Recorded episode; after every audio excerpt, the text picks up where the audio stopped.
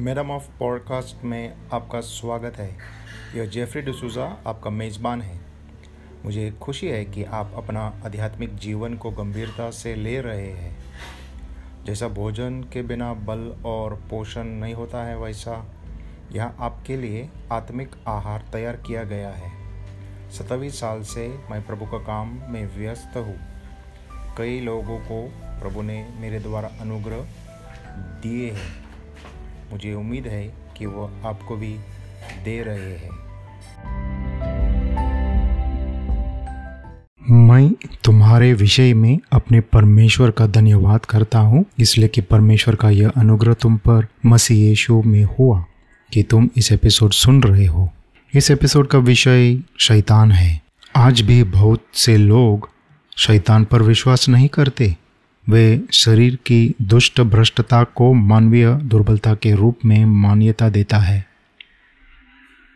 परंतु पवित्र शास्त्र में अयुब पुस्तक का पहला अध्याय छः से बारह में शैतान परमेश्वर से बातचीत करता है और अयुब पर दोषरोहन करता है। एक प्रभाव, बातचीत नहीं कर सकता। मत्ती का चौथा अध्याय एक से बारह में यीशु की परीक्षा के वृत्तांत में यीशु एक वास्तविक व्यक्ति, एक वास्तविक शत्रु, एक धोखेबाज और धूर्त शत्रु का सामना कर रहा था। शैतान एक आत्मिक प्राणी है। वह एक रचा गया प्राणी है, जिसका समय अज्ञात है। शैतान आया कहाँ से? क्या परमेश्वर ने उसको बनाया? शैतान का विवरण यह हेचकेल अट्ठाईस बारह से उन्नीस में और यशया का चौदहवा अध्याय, बारह से सत्रह में पाया जा सकता है। उसे लूसीफर भोर का चमकने वाला सितारा कहा जाता था। वह बुद्धि से भरपूर और सर्वांग सुंदर था। वह छाने वाला, अभिषिक्त करूप था। फिर अपनी सुंदरता और बुद्धिमत्ता के कारण उसका मन अभिमान से फूल गया। उसके घमंड ने उसमें परमेश्वर समान बनने की इच्छा उत्पन्न हुआ जिससे शैतान को परमेश्वर की उपस्थिति से निकाल दिया गया। तब वो शत्रु बन चुका। शैतान का चरित्र के बारे में हमें क्या पता है? वो चोर है। शैतान सुनने वालों के हृदय से परमेश्वर का वचन चुरा लेता है।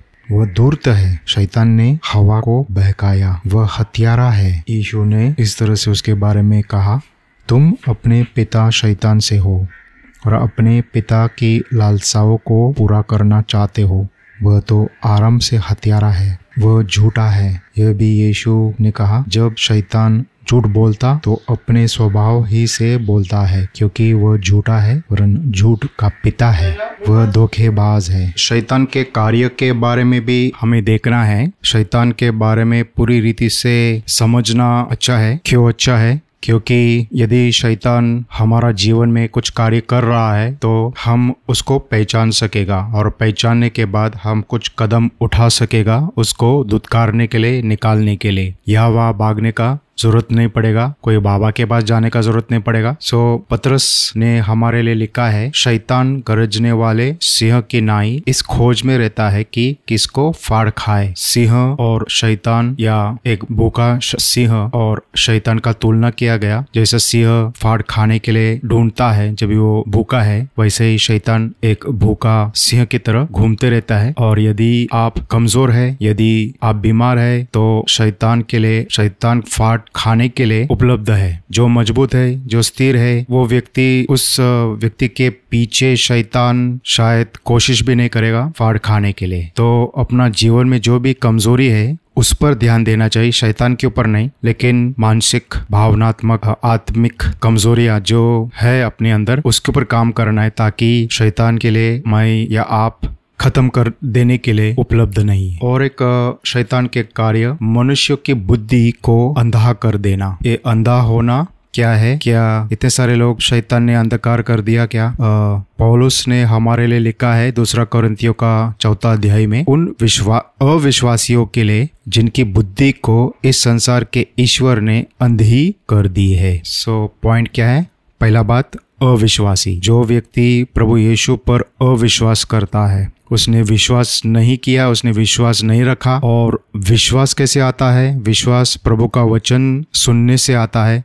मतलब प्रभु का वचन सुनने के लिए या सुनकर उसे मुड़ा, इसलिए उसके अंदर विश्वास उठा ही नहीं, उत्पन्न हुआ ही नहीं। और क्या रह गया फिर? मनुष्य का बुद्धि। मनुष्य का बुद्धि लड़ कैसे सकता है? तो शैतान, जो इस संसार का ईश्वर है, उस व्यक्ति का बुद्धि को अंधी या अंधा कर देता है। मतलब वो परमेश्वर के बारे में कुछ नहीं देख पाएगा। शारीरिक बात के लिए उसकी आँखें खुला रहेगा और उसका दृष्टिकोण अलग रहेगा। जो आत्मिक बात है, जो उसको समझना ज़रूरी है, उस, वो बात वो देख नहीं पाएगा, समझ नहीं पाएगा, वो आगे नहीं बढ़ पाएगा, शैतान पर वो जीत नहीं पाएगा। तो क्या आप इस हाल में रहना चाहता है? एक और कार्य क्या है? दोष लगाना। शैतान का काम क्या है? दोष लगाना। दोष यदि कोई निर्दोष है, फिर भी दोष लगाया जाता है। जैसे यीशु निर्दोष था, फिर भी उसको दोषी ठहराया गया कि यीशु गलत गलत है और यीशु का शिक्षण गलत है और उस पर विश्वास हम लोग कैसे कर सकते हैं? हम उसको इनकार कर देता है। तो शैतान की ओर से यदि आपका मन में कुछ दोष उठ रहा है या किसी के द्वारा,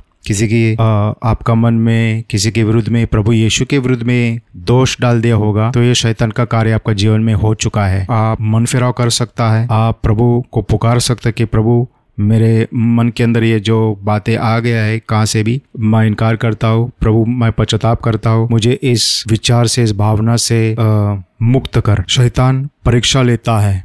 अगला काम क्या है? परीक्षा लेना। दूसरे विश्वासियों से अलग कर देना ताकि आपको फाड़ खाए। परीक्षा एक कोमल नाजुक समय है। जब भी जब भी परखा जा रहा है जब भी उसका परीक्षा हो रहा है यह गिर सकता है नहीं तो स्थिर, स्थिरता दिखा सकता है कि नहीं, मैं स्थिर हूँ मैं जानता हूँ, मुझे मेरे पास जानकारी है, मेरे पास समझ है, मेरे पास हथियार है, मेरे पास सामर्थ्य है और परीक्षा के द्वारा दिखाई देता है उस व्यक्ति के पास क्या है, वो कौन है? क्या वो जीतेगा या गिर जाएगा? और अंतिम बात चैतन ने क्या लाया? मनुष्य के शरीर को नष्ट करना। मृत्यु मतलब मृत्यु का मृत्यु का काम मरवा डालना, ये शैतान की ओर से आया। परमेश्वर पिता जो हमारा उत्पन्न करने वाला स्वर्गीय पिता है, उसकी ओर से मृत्यु नहीं आई, परंतु शैतान से आया। शैतान के हाथों में मृत्यु का सामर्थ्य था। मतलब शैतान के पास मृत्यु का सामर्थ्य था और कोई भी मनुष्य उस दुष्ट शैतान से और और मृत्यु से भी अपने आप को छुड़ा नहीं सकता था। इसलिए हमें एक उद्धारकर्ता का ज़रूरत है, इसलिए हमें मुक्तिदाता का ज़रूरत है। वो व्यक्ति ईशु मसीह है। उसने शैतान का सामना करके वो परीक्षा का समय में शैतान पर जीत लिया, संसार पर जीत लिया। हर बात जो उसके विरुद्ध में डाल दिया गया जीत कर अभी पिता के दैन्य और बैठ गया। तो क्यों न हम यीशु पर विश्वास करें? आज मौका है जब आप ये बात सुन रहा है यीशु पर विश्वास करने के लिए। शायद कल आपको मौका नहीं मिलेगा। शैतान के साथ परमेश्वर क्या करेगा? उसको ऐसे ही छोड़ देगा करने के लिए ये सब बुरे बुरे काम? लोगों को गिराना, फाड़ खाना, मरवा डालना? नहीं। भविष्य में किसी दिन उसको स्वर्ग से बाहर निकाल दिया जाएगा। धन्यवाद प्रभु यीशु कि आपने दिखा दिया, आपने प्रकट किया इस बात को ताकि हमें जानकारी प्राप्त हो। ये शैतान की आज भी स्वर्ग में पहुँच है लेकिन एक दिन आएगा जो शैतान को उस स्वर्ग से निकाल दिया जाएगा। फिर शैतान लोगों को परमेश्वर के विरुद्ध भड़काना आरंभ करेगा। जब स्वर्ग से निकल गया तो कहाँ जाएगा? पृथ्वी पे आ गया। और प्रकाशित वाक्य बारह बारह में लिखा है पृथ्वी और समुद्र तुम पर हाय क्योंकि शैतान बड़े क्रोध के साथ तुम्हारे पास आ, उतर आया है। क्योंकि जानता है कि उसका थोड़ा ही समय और बाकी है किसके लिए? न्याय के लिए और उसका अंत हो जाने के लिए। फिर उसको एक स्वर्गदूत जंजीर से बाँध देगा। ये भी प्रकाशित वाक्य 20 में लिखा है। फिर मैंने एक स्वर्गदूत को स्वर्ग से उतरते देखा, जिसके हाथ में अथा कुंड की कुंजी और एक बड़ी जंजीर था और उसने उस अजगर अर्थात पुराने सांप को जो इब्लिस और शैतान है, पकड़ के हज़ार वर्ष के लिए बाँध दिया। तो ये नियुक्त समय है जो होने वाला है। शैतान हज़ार वर्ष के लिए अथाह कुंड में डाला जाएगा। इसके बाद उसको कुछ समय के लिए छोड़ा जाएगा। तब वह लोगों को भरमाएगा और परमेश्वर के विरुद्ध विद्रोह करने का प्रयास करेगा। जब हज़ार वर्ष पूरे हो चुकेंगे तो शैतान कैद से छोड़ दिया जाएगा और उन जातियों को जो पृथ्वी के चारों ओर होगी, अर्थात याजूज और माजूज को, जिनकी गिनती समुद्र की बालू के बराबर होगी भरमा कर लड़ाई के लिए इकट्ठे करने को निकलेगा। मतलब शैतान कितना जिद्दी है। वापस अगर छोड़ दिया जाएगा, कितने लोगों को अपने वश में करने वाला है। शैतान पराजित हो जाता है और तब उसे अनंत काल के लिए आग की झील में डाल दिया जाता है। ये भी प्रकाशित वाक्य बीसवा देश सात से दस में पढ़ सकेगा। शैतान शक्तिशाली है, परंतु परमेश्वर सर्वशक्तिमान है। शैतान हमेशा के लिए कलवरी पर पराजित कर दिया गया।